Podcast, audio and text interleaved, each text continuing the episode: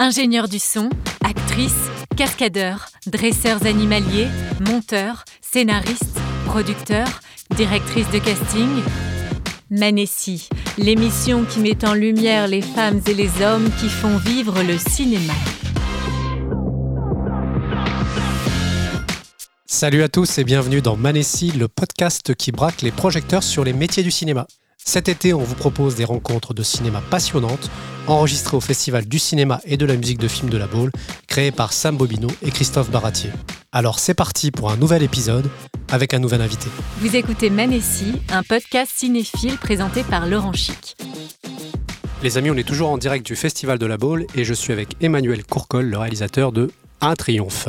Emmanuel, bonjour. Bonjour. Alors ma première question, je voulais savoir quel était ton premier souvenir de cinéma et pourquoi ce film t'avait marqué? Alors c'est un souvenir très ancien, je pense que j'étais vraiment tout petit. Et je pense que c'est un film que j'étais allé voir avec euh, l'école, et ça s'appelait Le Ballon Rouge. Euh, et ça, ça m'avait marqué parce que j'ai quelques images qui me restent d'un petit garçon voilà, qui, et qui perdait son ballon rouge. Alors, je ne sais pas si c'était un court, un moyen métrage ou un long métrage, mais c'est des images qui me restent. Voilà.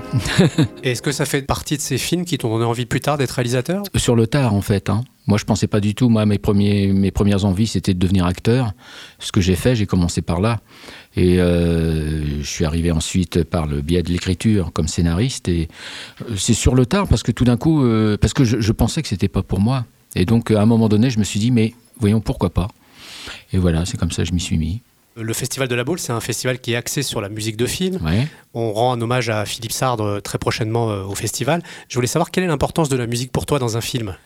Bah, pour moi, elle est très importante. euh, très souvent, je trouve qu'il y en a trop, paradoxalement. Et, euh, et je pense que moi, j'aime bien quand la musique arrive exactement au bon moment. Et que ça devient euh, un outil de narration et non pas, dirais, un, une espèce d'accompagnement continuel du film. Et, voilà, c'est dans cet esprit-là que je travaille, moi, avec le, ou les compositeurs sur, sur, sur le film. C'est, euh, moi, j'ai toujours envie que ça ait du sens et que ça résonne quelque part avec, euh, avec la situation, avec le. Bon, c'est peut-être une, généralité, une banalité que je dis, mais j'ai pas toujours l'impression de que ça a cette fonction-là, moi, dans certains films que je vois. Euh, Est-ce que tu as des souvenirs de musique de film qui t'ont marqué aussi? Bah, on parle de, de Philippe Sard. Alors moi, ça, moi, les, tous les, les films de Sautet avec les, bon, évidemment, ça, ça m'a beaucoup, ça m'a beaucoup marqué. Oui, oui. Et puis quand j'étais plus jeune, évidemment, alors c'était les musiques de Ennio Morricone, évidemment. Magnifique. C'est ça. Voilà, quand j'étais ado, que je voyais les westerns, les, les, les- il était une fois, etc. Ouais. Manessi, c'est un podcast aussi sur les métiers du cinéma. Ouais. Et je voulais savoir quelles sont tes interactions avec les techniciens sur un plateau. Est-ce qu'elles sont importantes? Ah bah, elles sont très importantes et en même temps, moi, je viens pas du tout de l'univers de la technique. hein. Moi, je viens euh, vraiment purement de l'artistique. euh, euh, je, suis, je suis plutôt d'un- d'une formation littéraire et puis artistique par ma formation de comédien. Donc, du coup, je dirais que mes premières expériences avec le plateau, ça a été de me de m'en remettre vraiment. Euh, aux techniciens, c'est-à-dire leur faire confiance et essayer de comprendre petit à petit euh, euh, quel était le langage et quels étaient les, enjeux pour eux, de façon à pouvoir bien communiquer avec eux. Mais je les laisse travailler vraiment. C'est-à-dire que moi, je demande quelque chose et surtout, je me mets jamais de savoir comment il faut faire. Et voilà, mais je dirais que pour un tournage, euh, le casting, c'est pas uniquement les, acteurs, c'est aussi les techniciens et que euh, c'est pareil. C'est-à-dire qu'il faut avoir euh, des techniciens avec qui on, a une fibre commune, avec qui on, peut se comprendre sans forcément se, parler. Et je crois que j'ai réussi, en tout cas, je sais que sur ce film, Un triomphe, j'ai une équipe plutôt jeune, de, de trentenaires en gros. Et, euh, et donc ils pourraient quasiment tous être mes enfants. Et, mais je ne les considère pas comme tels. Mais en tout cas, il y, y avait une vraie, vraie communication. euh, et des, affinités. euh, C'était vraiment un grand plaisir de travailler avec eux. oui. Je me suis effectivement, je dirais qu'au fur et à mesure, quand même, je deviens un petit peu plus pointu. Et donc, je peux, euh, je dirais, être plus précis dans mes demandes vis-à-vis d'eux. Alors hier, j'ai eu le bonheur de voir un triomphe avec Cadmerat, qui est une réussite totale, hein, je tiens à te le dire. Merci. Je voulais savoir pourquoi ce sujet t'a tant touché. bah parce que, euh, alors je dirais qu'au départ, moi je me suis pas dit, tiens, je vais faire un truc sur euh, euh, la prison et la culture en prison. Non, c'est la rencontre avec ce, un fait divers, en fait, hein, qui, était, qui m'est arrivé par le biais d'un documentaire.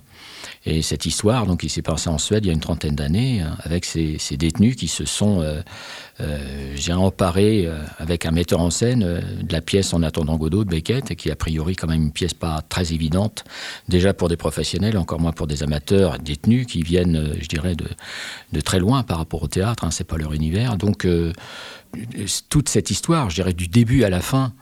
Euh, m'a donné envie évidemment de, porter ça à l'écran. Enfin, c'est mon producteur hein, qui m'a apporté cette histoire. Et euh, après, il m'a laissé libre hein, de faire euh, mon adaptation. et je dirais qu'au fur et à mesure, je me suis passionné pour ce sujet. J'ai découvert ce que c'était que la prison, parce que c'est vrai que c'est un univers sur lequel on a beaucoup de préjugés. On a beaucoup d'images voilà, qui sont véhiculées par le cinéma, la télé, etc., qui sont souvent des clichés. Et j'ai découvert la réalité du monde carcéral, contact avec les détenus, parce que j'ai pu aller suivre euh, dans une prison, la même prison où j'ai tourné, euh, un projet théâtral qui a été mené par Irène Muscari, que j'ai rencontré, qui, qui est en charge justement de la culture à destination des prévenus. Et donc, euh, cette aventure-là, effectivement, je dirais, m'a extrêmement sensibilisé et passionné. Effectivement. J'ai compris à quel point la nécessité de cette action culturelle de transmettre De transmettre, et puis tout ça se fait effectivement euh, dans un but quand même précis, c'est de prévention de la récidive et de réinsertion.